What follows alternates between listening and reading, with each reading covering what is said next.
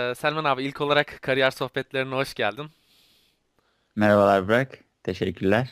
Ee, ben direkt sorulara başlayayım o zaman Selman abi. Ee, ilk sorum kısaca kendinden, eğitim hayatından bahsedebilir misin? Kısacası e, Selman Kahya kimdir, ne yapar? Ee, bunlardan kısaca bahsedersen çok seviniriz. Olur. 2-3 dakika bir özet geçmeye çalışayım. İsmim Selman. Selman Kahya. Ee, eğitimimi lisans eğitimimi Türkiye'de tamamladım Fatih Üniversitesi'nde. Evet. Ardından e, TOEFL vesaire sınavlara girip e, burada San Francisco State Üniversitesi'nde master yaptım 2 sene. Computer Science yani bilgisayar bilimi üzerine. Bilgisayar mühendisi diye geçiyor Türkiye'de. Bunu bitirdikten sonra e, bir okul esnasında yüksek lisans yaparken bir iki firmada çalıştım. Ardından mezun olduktan sonra Yahoo şirketinde e, front-end developer olarak ön yüz geliştiricisi olarak işe başladım.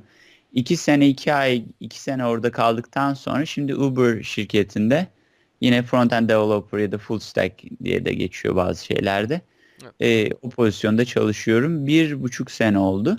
Evet. E, Onun dışında YouTube ile ilgileniyorum. Sen de biliyorsun videolar Evet. çekmeye çalışıyorum kendimce. e, insanlara yol gösterecek nitelikte. Kısacası böyle. Evet Selman abi.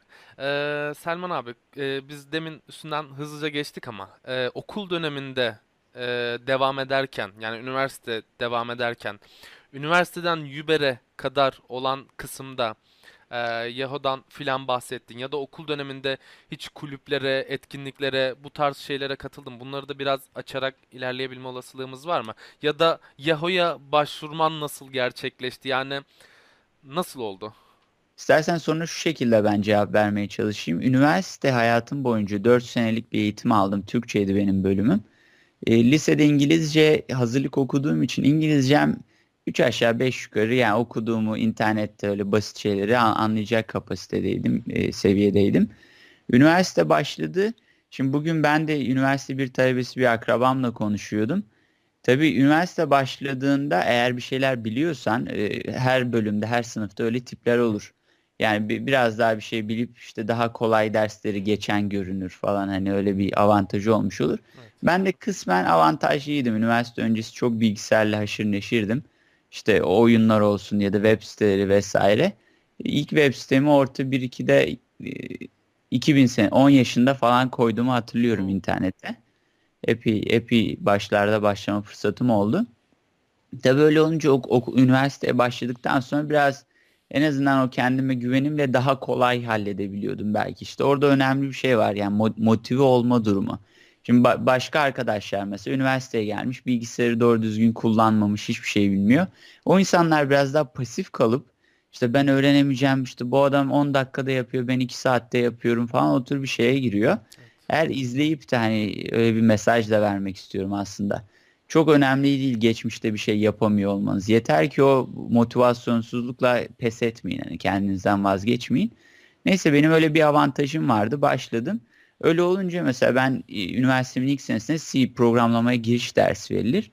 E, babamın bir arkadaşı iş yerinden işte üniversitede oraya gidip onunla mesela Java nesne tabanlı programlama için işte yazın mesela 3-5-10 kez gittiğimi hatırlıyorum.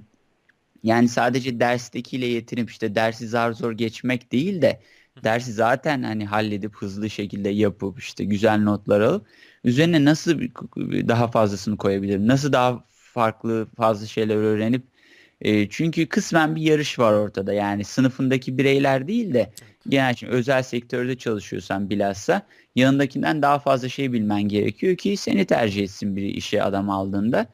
Benim de ta- tabii o an etrafında bulunduğun insanlar biraz da kıstasın oluyor. Bakıyorsun bunlar bu kadar biliyor. Ben daha çok bilirsem daha iyi olur şeklinde düşünüyorsun.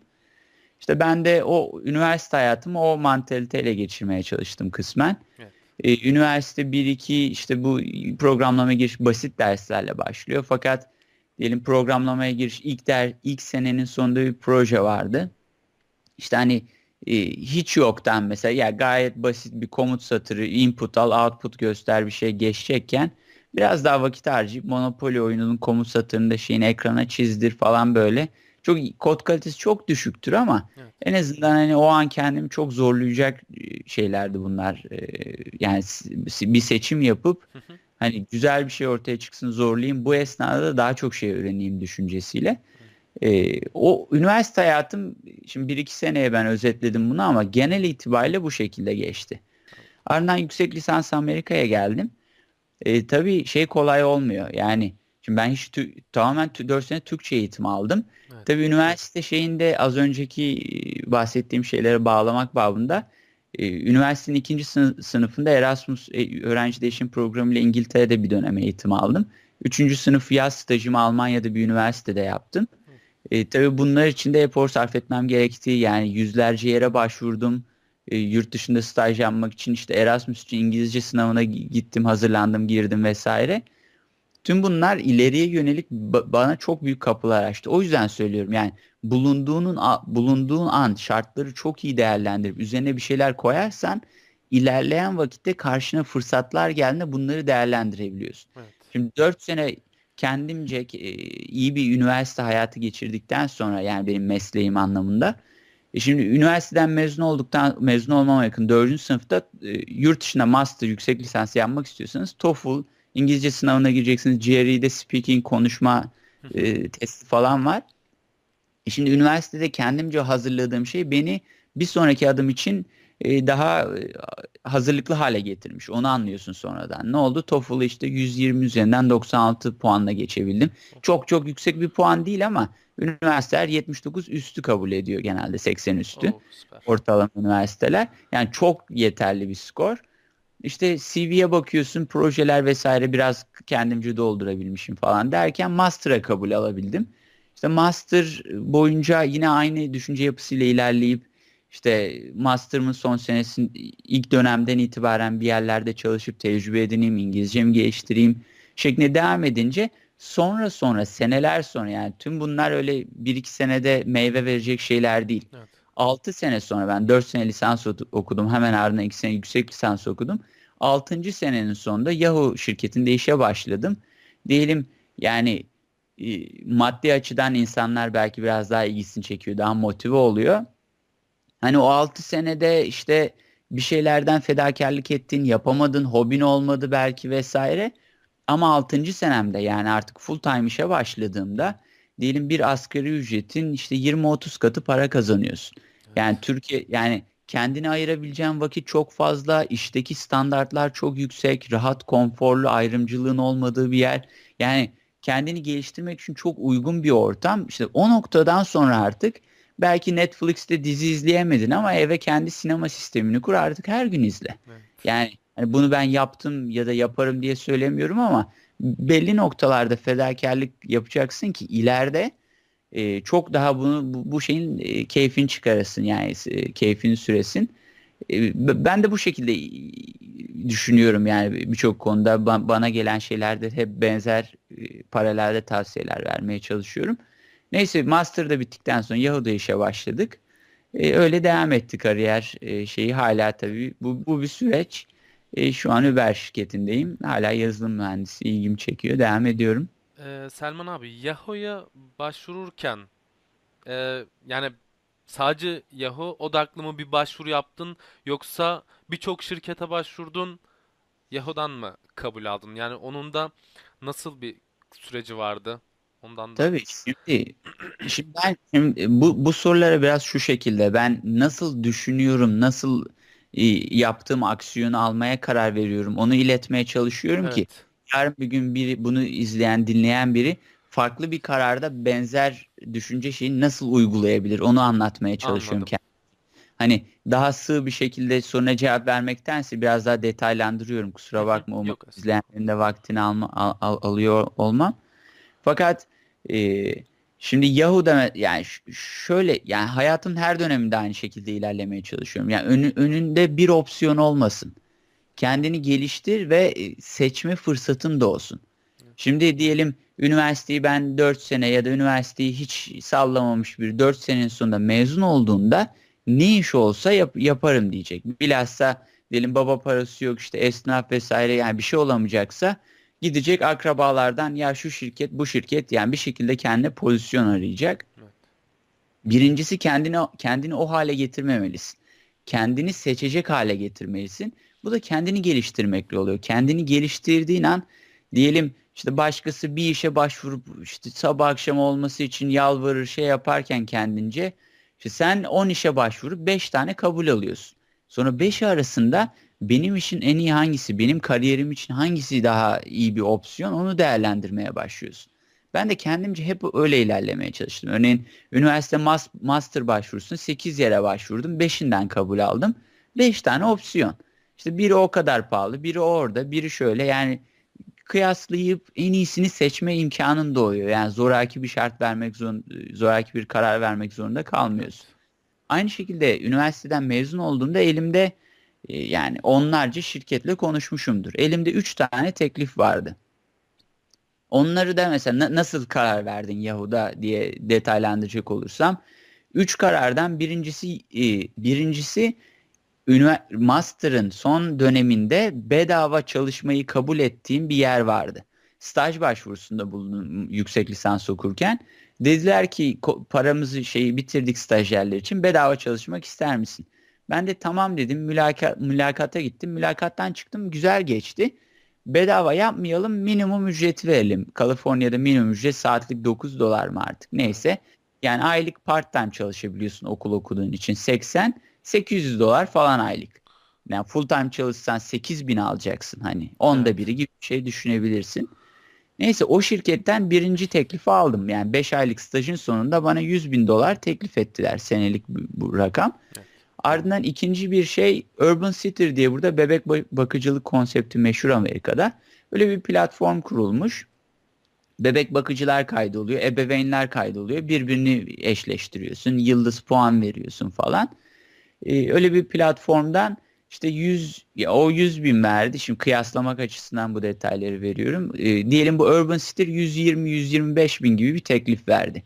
Bu çok daha küçük bir startup. Diğeri 100 kişilik bir firmaydı. Evet. 20-25'e yakın mühendisi vardı.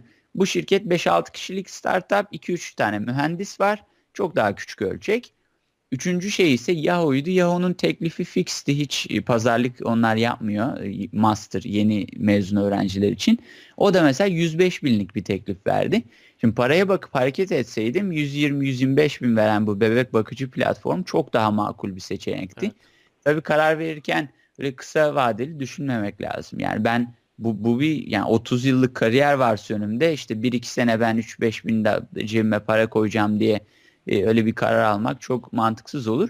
Ben de en idealinin Yahoo olduğunu düşündüm. Çünkü firma bilinirliği çok fazla. Yahoo'nun front-end open source dünyasında çok projeleri var. Yani o, o şeyde de bilinen ve Silikon Vadisi'nde bir ağırlığı olan şirket. Evet. Örneğin Yahoo'da çalıştıktan sonra 1-2 sene sonra artık haftada 3-4 tane LinkedIn'den mesaj gelir oldu. Bu mesajlar da yani şu an hala geliyor ama yani o şeyi anlatmaya çalışıyorum. E, diyelim 1-2 sene çalıştıktan sonra Yahoo'da işte yani Facebook, Twitter, Instagram, Dropbox, yani WhatsApp işte aklına ne gelirse tüm bu firmalardan recruiterlar burada çok kompetitif, rekabetin çok fazla olduğu bir ortam var. Sürekli bu bu tarz mesajlar alabiliyorsun. Eğer hani LinkedIn profilin göze çarpıyorsa işte evet. piyasanın talep ettiği yetenekler sende mevcutsa vesaire. Yani sonradan anladım ki Yahoo iyi bir kararmış. Yani düşündüğüm gibi gerçekleşti. Ve Yahoo'nun iyi bir kariyer başlangıç noktası olduğu şeyi çıktı, sonucu çıktı ortaya. E, velhasıl Yahoo şeyi o şekilde geçti. Birden fazla teklif vardı. Bunlardan en değerli kendimce seçmeye çalıştım. Ardından e, mesela Yahoo ile mülakat yaparken bir de Uber, şirketinde yani şu an bulunduğum şirketle de mülakat yaptım. Evet. Red cevap aldım. Fakat yani o an girdiğimde mesela çok ilgimi çekmişti bu şirket. Yani gerçekten Uber şirketinde çalışmayı çok arzu etmiştim. Fakat e, o an yeteneklerim işte kendim e, demek hazır değilmişim ki red cevabı aldık. Sonra iki sene sonra orada işe başlamak tabii güzel oldu benim için kendimce. Evet. E, şu an hala oradayım. E, velhasıl o iş e, süreci bu şekilde gelişti. Evet anlıyorum Selman abi. E, Yahoo'dan e, Uber şirketine e, geçmende aslında demin bahsettin bir konfor alanı oluşturdum demiştin. Kendimi daha da zorlamak, kendimi daha geliştirmek babında Uber'e geçtim dedin. E, buraya geçerken e, iki sene geçti aradan. İlk başta Uber'a da şeye mülakata girdim demiştin. Peki iki sene sonra ne değişti ki bu adamlar seni e, buraya kabul etti? E, bir de o mülakat süreci nasıl oldu? Sadece yine e, sen mi buldun onları? Onlar mı sana böyle bir teklifte bulundu? Bunlardan da biraz bahsedebilir miyiz? Olur. Yani işe alım sürecinden biraz ben bahsedeyim. Evet. Şimdi ilk olarak o son soruna cevap vermek gerekirse az önce bahsettiğim LinkedIn'den mesajlardan biri de Uber'daki bir recruiter, insan kaynaklarından gelen bir mesajdı. Şimdi ben bu mesajlar sürekli geliyor ve bunlara işte şu an düşünmüyorum ama irtibatta kalalım deyip bir cevap verip kapıyı açık bırakıyorum ki bir iki sene sonra tekrar her, o birey hala orada çalışıyorsa bir mail atıyorum. Evet. E, mesela Yahoo'da artık baktım ben fi- firma değiştirmeye karar verdiğimde bana gelen mesajların listesini çıkardım. Onlardan 10 tanesine on- son 10 tane liste bıraktım. İşte bunlar arasında Microsoft, Apple, Netflix, Twitter, Facebook, Airbnb, Uber gibi şirketler vardı. Evet. Bunların hepsinin telefon mülakatını geçip e, direkt on-site interview'a e, kaldım. Yani o gelen mesajları işte so- sonrasında değerlendirmek öyle bir avantaj sağlıyor. Şimdi o mesajlar bana yani süreç böyle de işleyebilir. Siz de başvurabilirsiniz. Yani ben o mesajlar bana gelmiş olmasa gidip Uber'a işte kariyer sayfasından başvuracaktım. Evet. İşe alım süreci ikincisi insan kaynakları ile konuşuyorsun. İnsan kaynakları senin şirketin o an hire ettiği, adam aldığı roller için uygun musun, değil misin? Tecrüben yeterli mi? Yani işte bir iki sene tecrüben varsa, beş senelik tecrübeli roller varsa şu an seni alamayız deyip en baştan eliyor. Yani mühendislerle konuşturmadan, e, şirketin diğer kaynaklarını boşa harcamadan önde bir filtreleme var. Eğer insan kaynaklarını geçersen sana bir teknik telefon mülakatı ayarlanıyor. Bunda bir mühendisle oturup bilgisayar, Skype böyle bir görüşme üzerinden sana sorular soruyor. İşte teknik kod yazmanı istiyor. E, bazen menajerler yani o takımın müdürü direkt seninle telefonda öyle bir 20-30 dakika konuşup tamam gel e, diyor bir sonraki adıma. Bir sonraki adım ise on-site dedikleri gidip şirketin e, binasına işte fiziksel olarak çoğu zaman gittiğin ve orada yaklaşık 5-6 session yani 5-6 toplantıdan oluşan bir, bir günlük süreç var. Tabii bu kolay değil, yorucu bir süreç. Bunlar mesela şu dallara ayrılıyor bir bilgisayar mühendisi, yazılım mühendisi için. Birincisi e, o şirket için kültürel değerleri taşıyor musun? Yani cultural fit deniyor. Kültür olarak bu e, firmaya fit misin? Yani diyelim adam sende kötü hasletler gördün dedi işte e, bildiğini paylaşma, paylaşmadığını sezdi mesela. Ya da işte hani şirket dinamik bir kültür var işte bu adam biraz daha eski kafalı işte yeni şeylere açık değil vesaire. Bunları test ettiği bir e, bölüm var. İşte sistem mimarisi, architecture'ı bilgini test ettiği farklı bir bölüm var. E, kodlama algoritma becerini test ettiği farklı bir bölüm var. E, işte bu yani bu bu tarz 5-6 tane farklı şeyler e, toplantılar oluyor. Evet. Tabii her birinden geçmen lazım çünkü genel olarak yeterliliğini ölçmeye çalışıyorlar. Bunları geçtiğin takdirde bir sonraki adım sana bir teklif veriliyor. Kabul edersen ediyorsun. E, et, daha fazla para istersen pazarlık yapıyorsun. Tabii elinde farklı tekliflerin olması pazarlık gücünü arttırıyor senin. Pazarlıkta güzel geçtikten sonra artık e, ka- kabul ediyorsun teklifi ve e, şimdi biz bizler burada çoğumuz vize e, işçi vizesiyle çalışıyoruz. Evet. Öğrenci ya da işçi vizesiyle. İşte bir 2-3 hafta vize prosedürleri sürüyor. Ondan sonra şirket değiştiriyorsun. E, şirketine söyledikten bir hafta 10 gün sonra diğer şirkette çalışmaya başlıyorsun. E, öyle bir süreç var. Tabii mesela şey dedi neden ilk başta red aldığında 2 sene sonra kabul aldın? E, bunun şimdi İlk olarak bu mülakat süreci mükemmel bir sistem değil. Yani nihayetinde beşeri insanların icat ettiği bir Evet. sistem. Ve bunun kusurları var. Ee, yani tam anlamıyla zaten milyar dolarlık şirketlerin sınırsız insan gücüne sahip olsun bu şirketler. Hala işe alım süreçlerini optimize edip mükemmelliğe ulaşabilmiş değil. Çünkü karşında bir insanın öyle matematik testi değil ki yani bir kağıt uzatasın adam cevabı ver kontrol et. Öyle bir durum yok. Çünkü insanlarla etkileşimin önemli olduğu bir meslek. Şimdi kod yazmayı o adamla iki sene çalışınca a- a- anca artık hani bazı şeyleri somut şekilde görebiliyorsun. E orada bir saat içerisinde ne kadar sinyal alabilirsin? Yani bunlar çok kolay değil. E, velhasıl hani şunu şunu diyemiyorsun. Yani işte o o an mesela şimdi master bitiriyorum. 1-2 senelik tecrübeli pozisyonuna hazır değilmişim. Ee, beni almamışlar. 2 sene sonra 2-3 senelik tecrübeli ikinci seviye mühendis evet. pozisyonuna hazır hissetmişler beni. Evet. Yani bu hani çok bilinmeyenli bir denklem. Öyle net bir cevabı yok. Ama hani umu, bir de mesela şirket bazı dönemler çok adam alıyor. Bazen e, adam alımını çok yavaşlatıyor. Evet. E şimdi diyelim o zaman adam alım, alımının çok yavaşladığı bir süreçtir. İkinci başvurduğumda çok daha fazla adama ihtiyaçları vardır. Ee, çok daha kolay olmuştur arka planda benim için işler vesaire.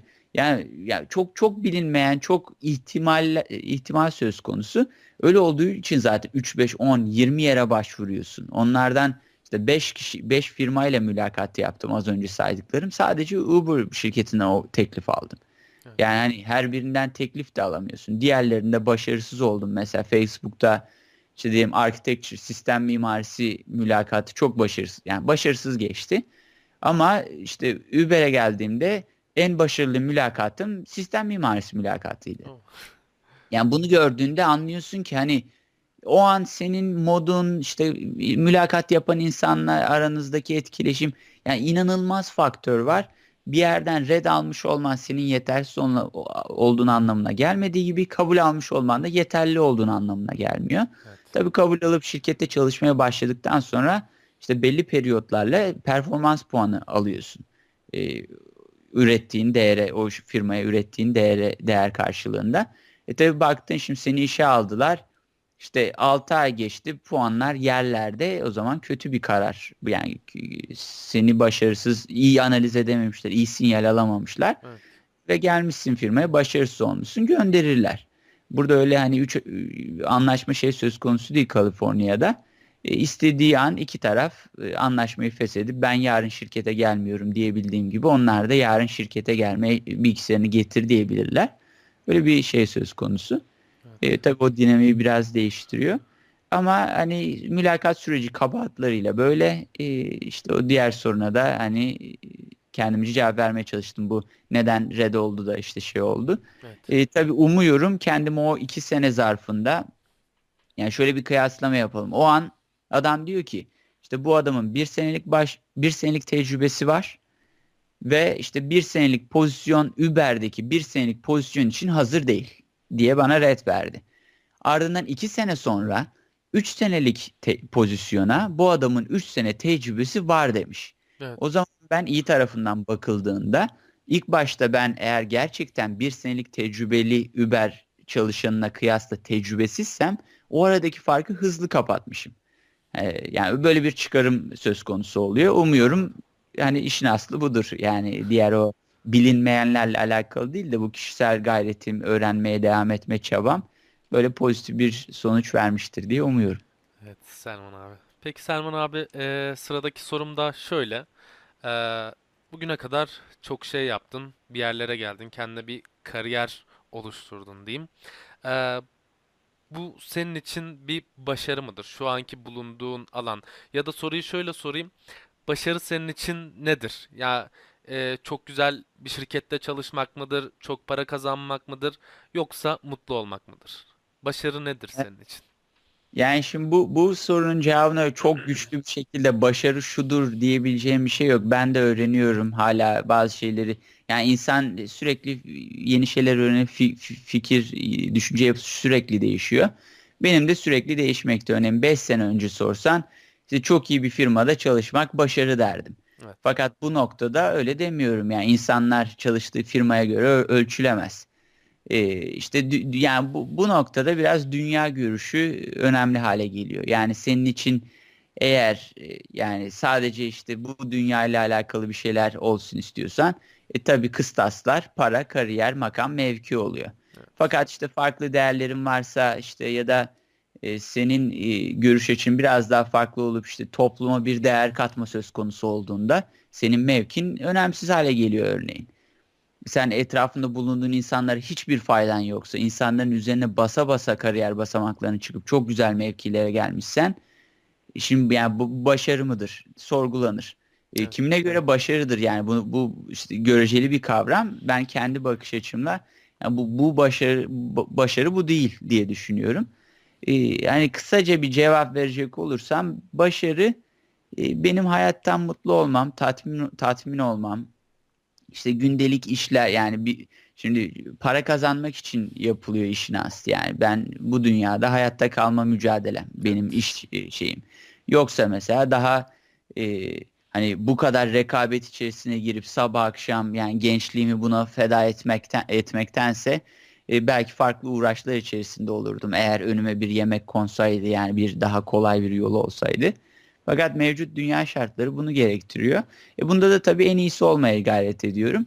E, yani 60 yaş 70 yaşına geri 70 yaşına geldiğimde e, eğer ömrümüz varsa geriye baktığımda hani başarı nedir? O an çok daha farklı bir şey olmuş olacak tabii benim için. Zaman. Ama şu an e, geçmişe bakıp önüme bakıp yani bu soruyu cevapladığında e, kendimce mutlu olmak ve bu süreç e, mutlu olduğum şeyleri yapmak ve bu süreçte e, bilgimi, tecrübemi paylaşıp insanların da bilhassa kendi vatandaş, kendi toplu çıktığım topluluktan insanların da benzer standartlara sahip olmasını arzu, arzu ediyorum. Şimdi burada mesela yaşıyorsun, sokağa çıkıyorsun. Şu an Amerika, e, Kaliforniya bölgesindeyim ben. Şimdi sokağa çıkıyorsun mesela çok güzel işte nezih işte evler yok ap, koca koca apartmanlar yok park, parklar şu yani insanların hayat standardı çok daha farklı. Yani ben şimdi İzmir Bornova'da oturuyorduk ben küçükken. Orada mesela parklar vardı biz futbol oynayabilirdik. Sonra Hatay'a taşındık. Top oynayacak yer yok.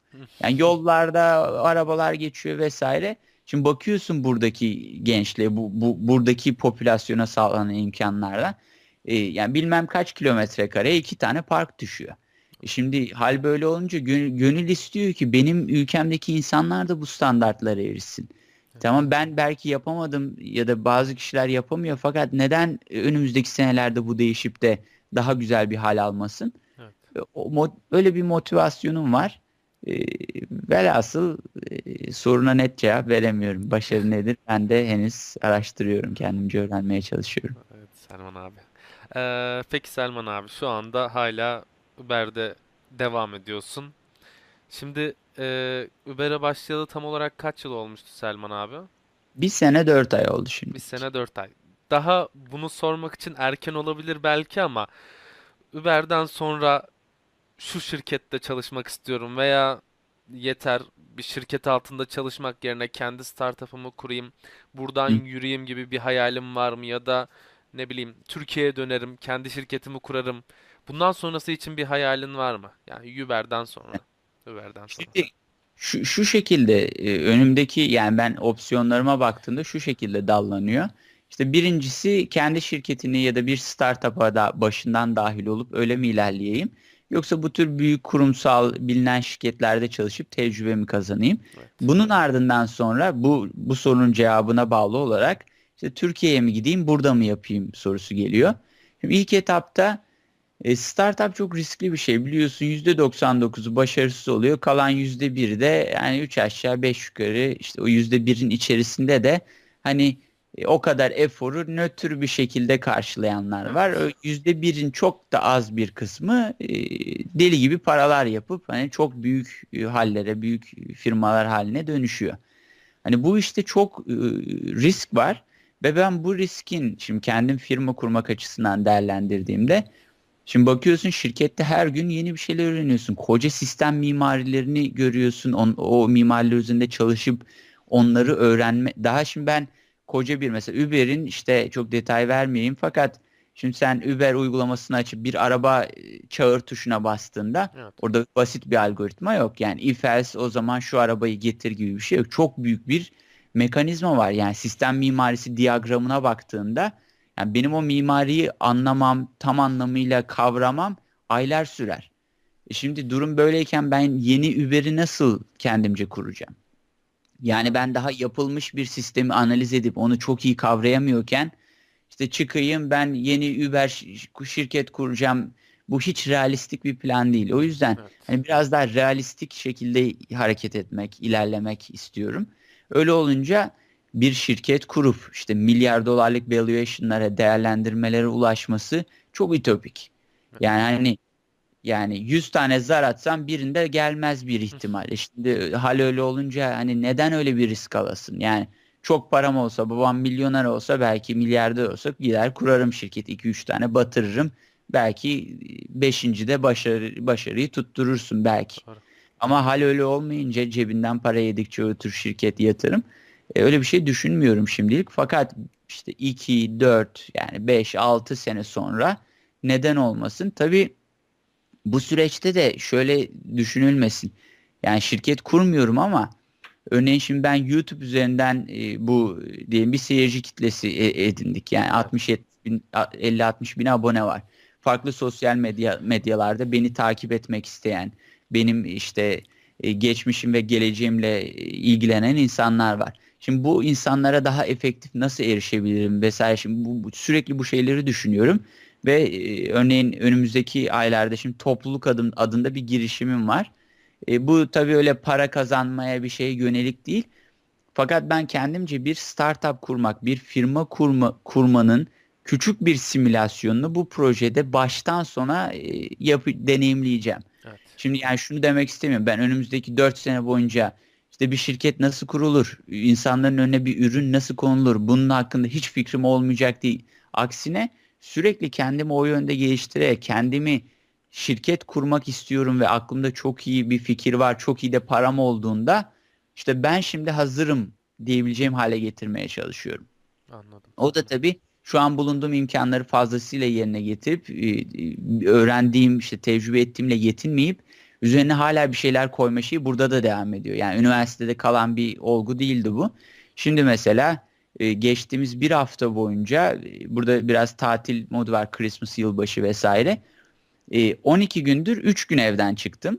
Oh. Bunlardan ikisi sporaydı vesaire. Yani tamamen eve kapandım ve Hani gece 3'e 4'e kadar bu bahsettiğim girişim üzerinde çalışıyorum. Kafa yoruyorum. Onun bir işte web sitesi ayağı var, sosyal platformu var vesaire.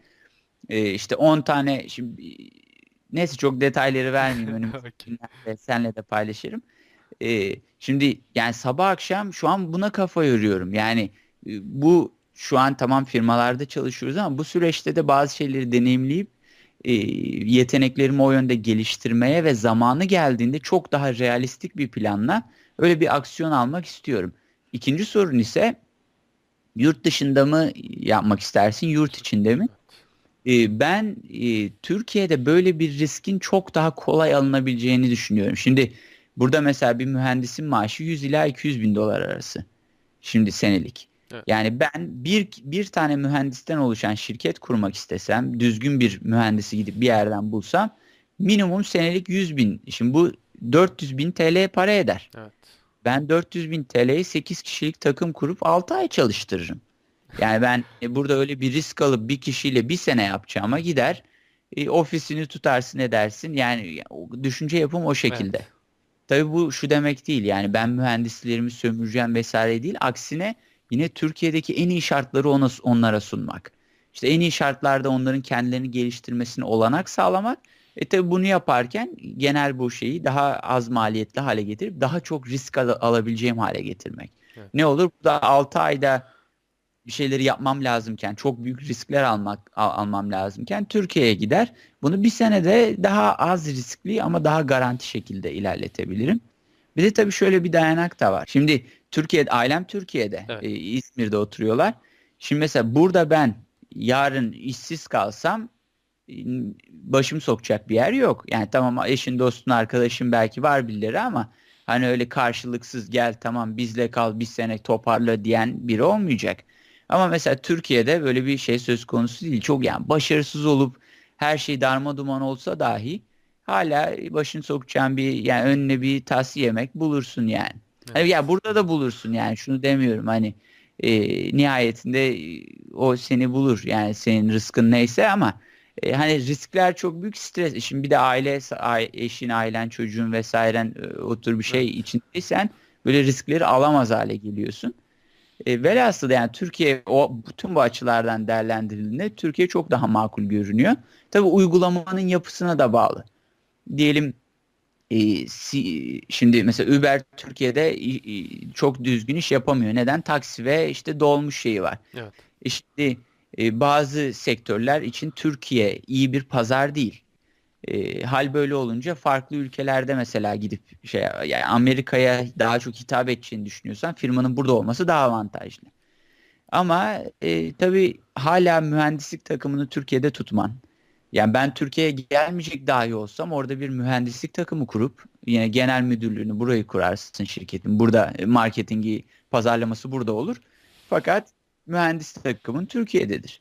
Bunlar da mümkün. Evet. Velhasıl uzun vadede kendini gösterecek bir şey bu. Anladım Selman abi. Ee, peki Selman abi şimdi son soruma geçmeden önce e, şu anda bizi izleyen kitlenin çoğunluğu yani %50'den fazlası diyeyim 18 ile 25 yaş arası YouTube'daki verilere göre. Bu arkadaşlar lise çağından işte üniversite çağına kadar olan arkadaşlar. Bu arkadaşlar için şu anda e, okudukları okul olsun veya yeni mezun olmuş kişiler olsun.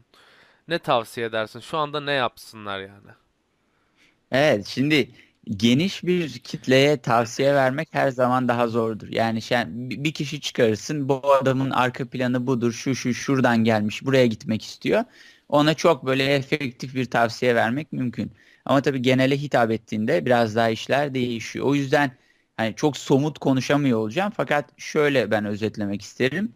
Bulunduğu şartlardaki imkanları tam manasıyla yerine getirsin, e, kullansınlar. Yani şimdi ben bu videoyu izleyen birinci sınıf öğrencisi ise e, bu, bu kişinin ya da bir üniversite öğrencisi ise bu kişinin vazifesi üniversite e, okumak, öğrencilik. Evet.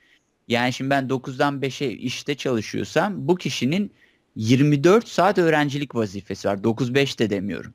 Çünkü daha eline bir meslek almamışsın. Daha çok şey öğrenmen lazım bir başlangıç yapmak için.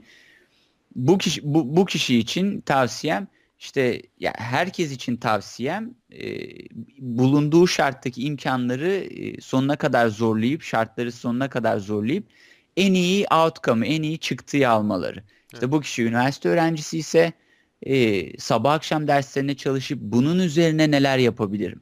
Okulda öğretilmeyip sektörde benim işime ne lazım olacak? İşte şimdi sen kariyer sohbetleri çekiyorsun güzel yani diğer insanlara gidip ya bu adamlar neye ihtiyaç duymuş şimdi e, yani bunları öğrenmeye gayret ederim. Evet. Eğer üniversitem bitti ve bir firmada çalışıyorsam bir iki senelik bir mühendissem yine aynı şekilde.